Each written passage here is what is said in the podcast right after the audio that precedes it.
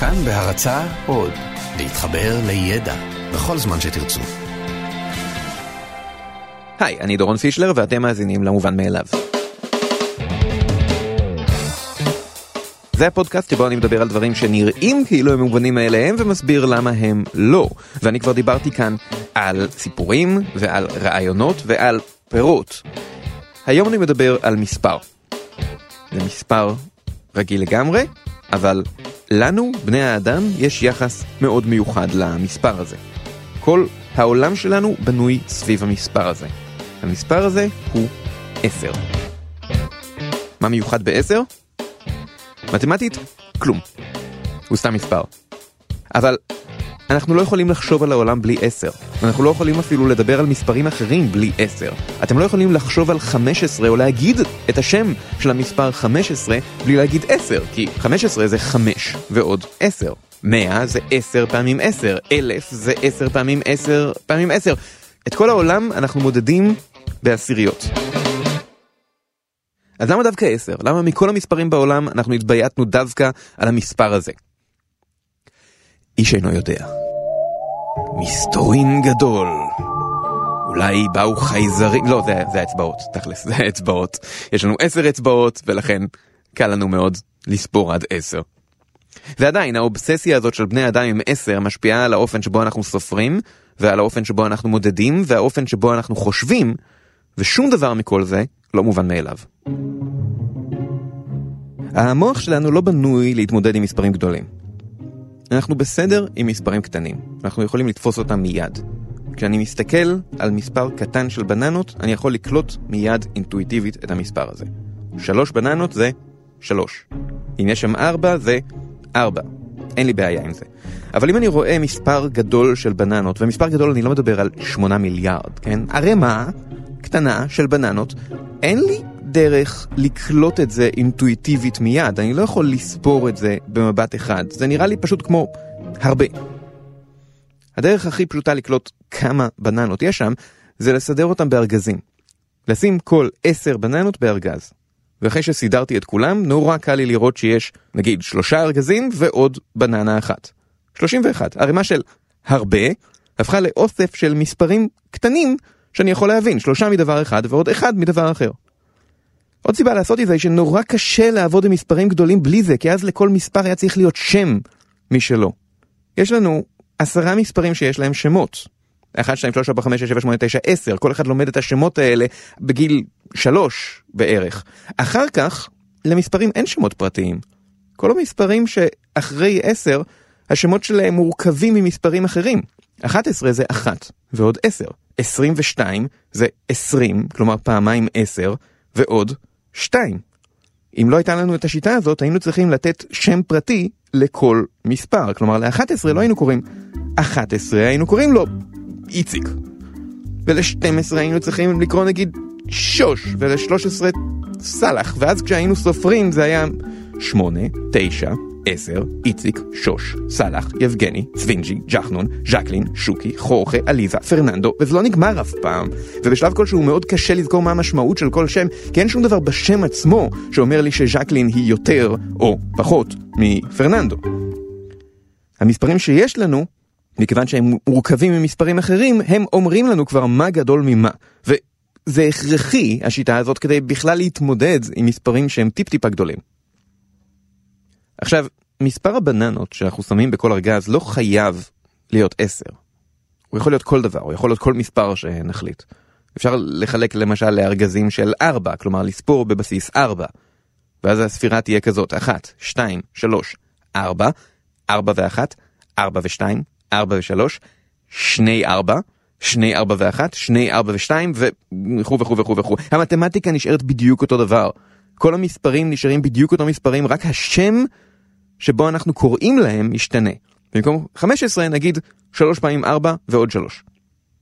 אין שום דבר מובן מאליו בזה שאנחנו נספור דווקא בבסיס 10, ובאמת לא בכל מקום ולא בכל שפה סופרים ככה. קיימות שפות גם היום שבהן הספירה היא אחרת. בקולופום, שזה אי ליד פפואה באינדונזיה, יש שפה שבה משתמשים בספירה בבסיס 6. כלומר הם סופרים 4, 5, 6, 6 ו-1, 6, 2, 6, 3. באותו אזור בפפואה ניו יש שפה שנקראת מלפה שהבסיס שלה הוא בינארי, הספירה שם הולכת ככה, 1, 2, 2 ו-1, 4, 4 ו-1, 4 ו-2, 4 ו-2 ו-1, 8, 8 ו-1, והלאה. קצת קשה להגיע ככה למספרים מאוד גדולים.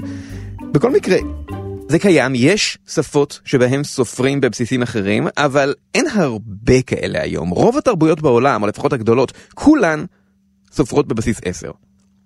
המצרים והאגאים והסינים והיוונים וההודים והאינדיאנים באמריקה, כל אחד מהם התחיל לספור בנפרד, הם לא הכירו אחד את השני, הם לא העתיקו אחד מהשני, ובכל זאת כולם בחרו 10. למה? שוב, אף אחד לא באמת יודע, אבל ניחוש מאוד סביר יהיה שזה פשוט בגלל האצבעות. לכולם יש עשר אצבעות, ומאוד נוח לספור דברים על האצבעות, וכשנגמרות לך האצבעות אתה מסמן איזה קו, ומתחיל את העשירייה השנייה. בסיס עשר פשוט נמצא לנו מול הפנים כל הזמן. כל זה לא אומר שעשר הוא הבסיס הכי טוב להשתמש בו. אנחנו נקלענו לעשר פשוט בגלל שזה מספר האצבעות שלנו, אבל הוא לא הכי שימושי. העניין הוא שברגע שאנחנו רואים אותו כמספר עגול, אז אנחנו נצטרך לחלק אותו לפעמים. לחלק אותו לשתיים, לשלוש, לארבע.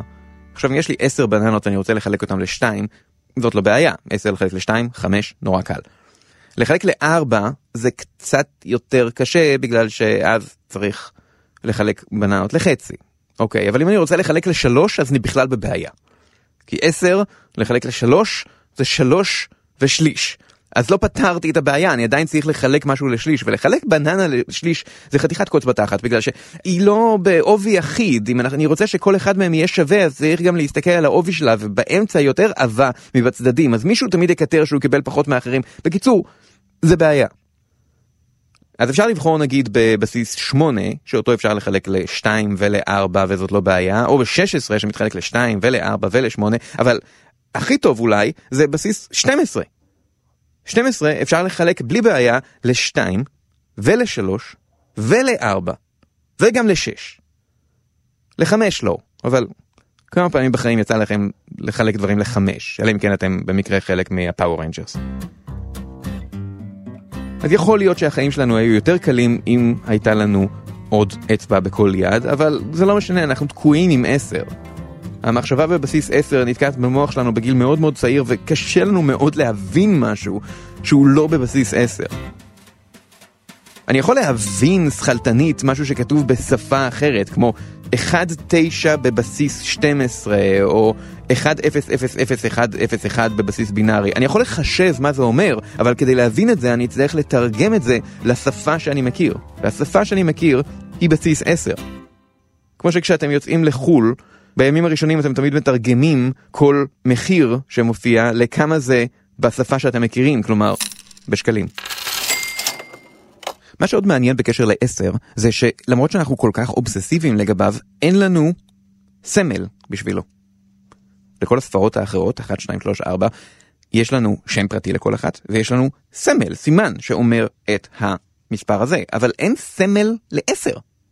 אנחנו כותבים 1 ו-0, אלה שתי ספרות של דברים אחרים.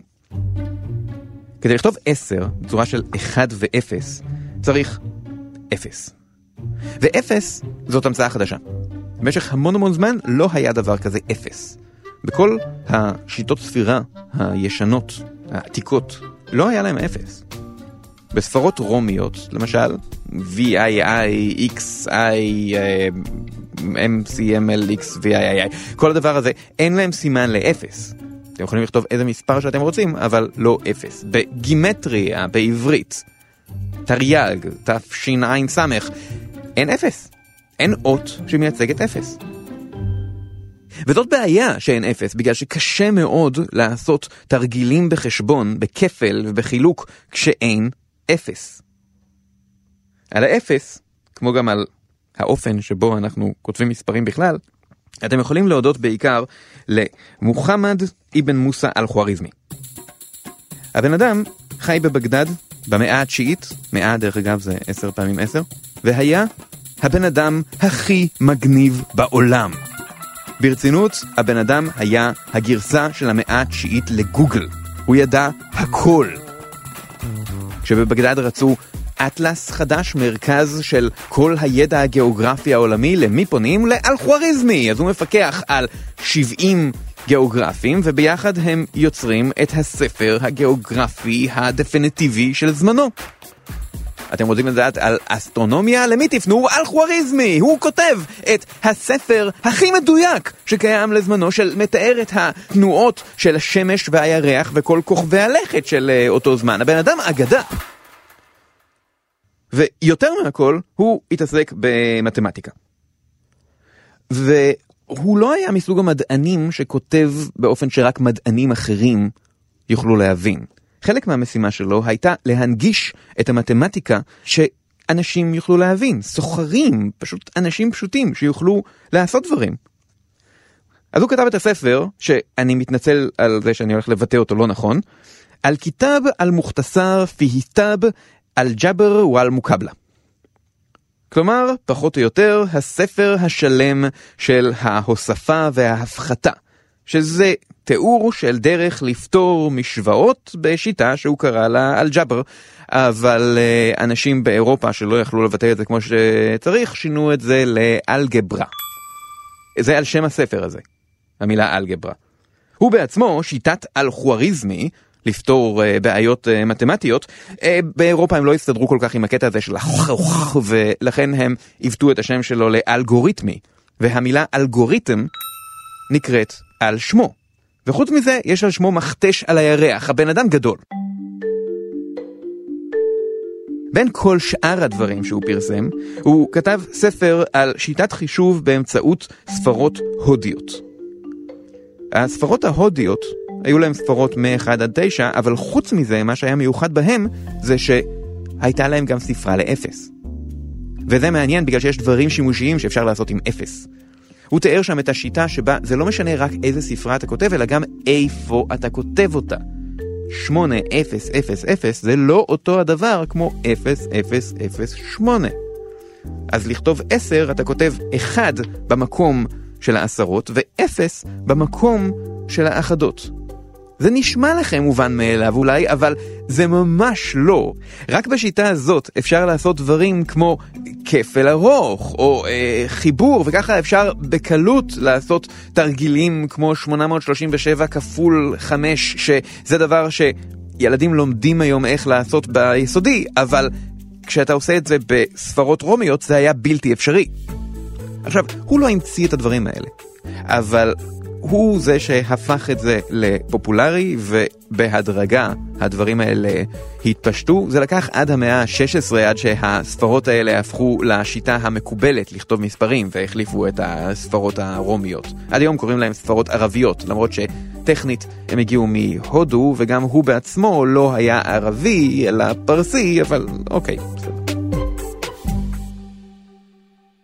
אחד השימושים העיקריים של מספרים זה מדידות, מרחק, משקל, נפח, דברים שאתם צריכים לדעת את הגודל או את האורך שלהם, ויחידות מרחק ויחידות בכלל זה יותר קשה מאשר סתם לדבר על מספרים.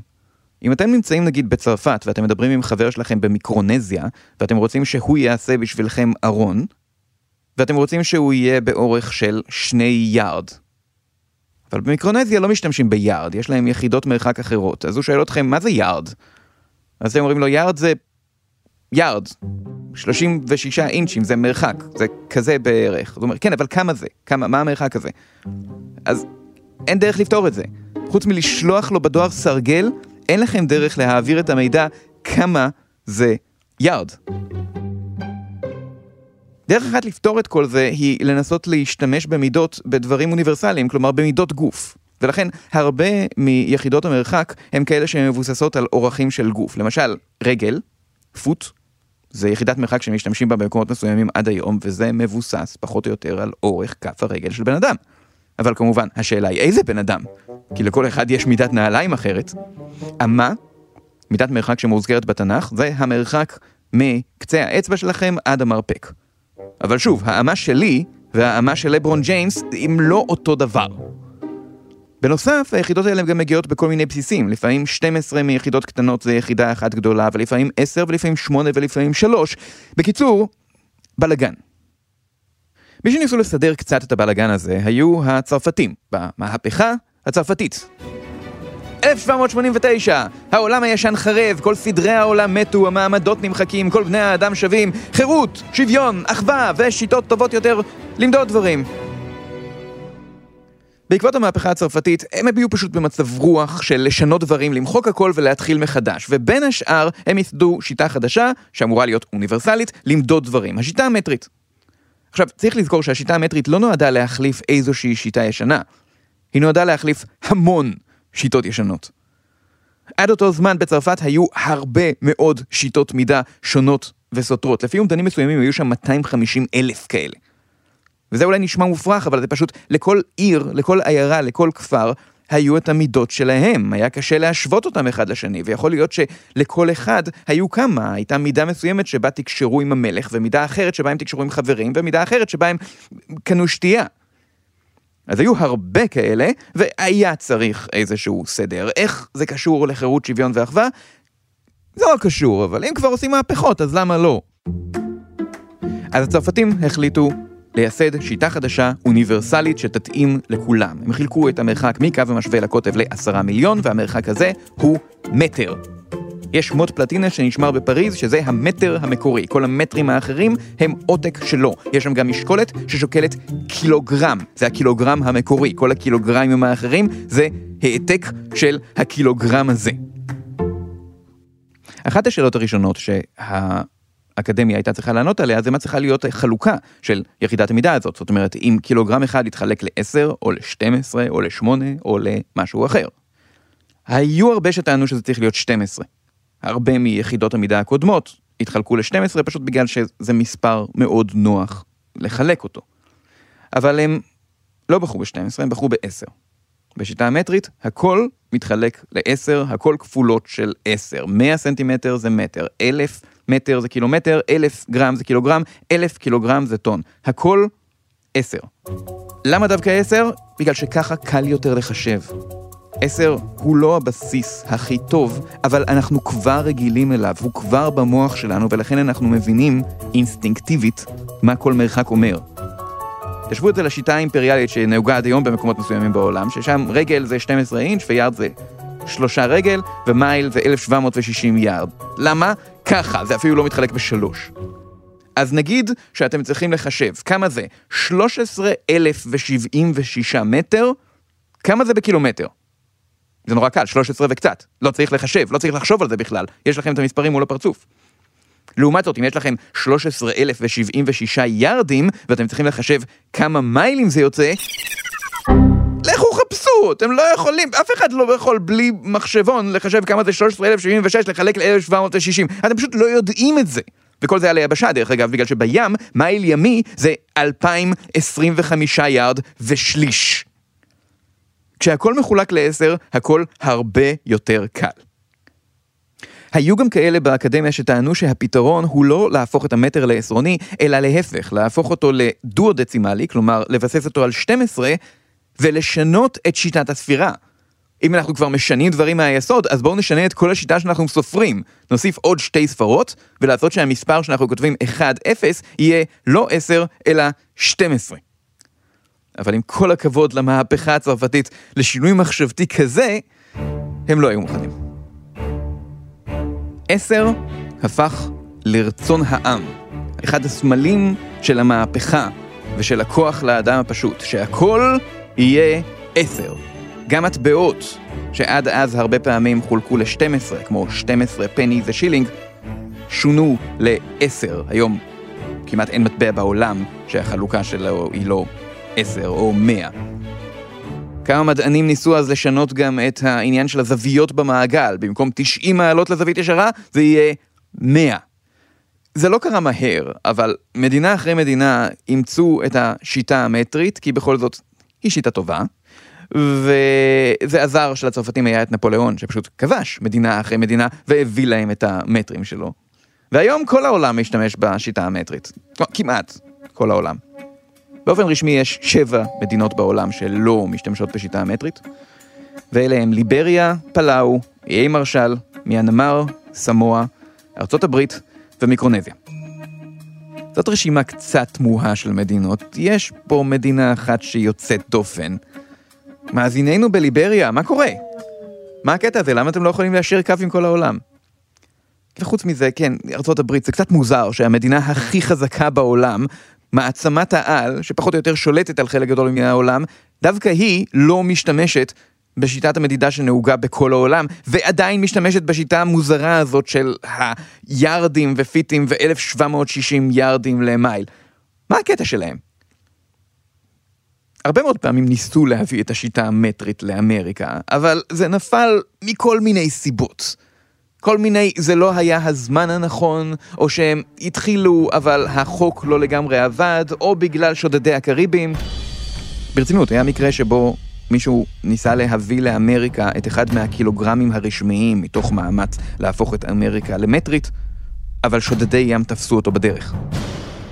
והיום זה עניין של גאווה לאומית. מה פתאום שאנחנו האמריקאים ניישר קו עם כל שאר העולם, מיילים לנצח.